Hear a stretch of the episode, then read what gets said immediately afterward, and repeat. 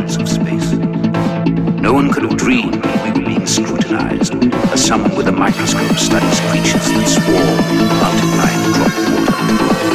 Regarded this earth with envious eyes. slowly.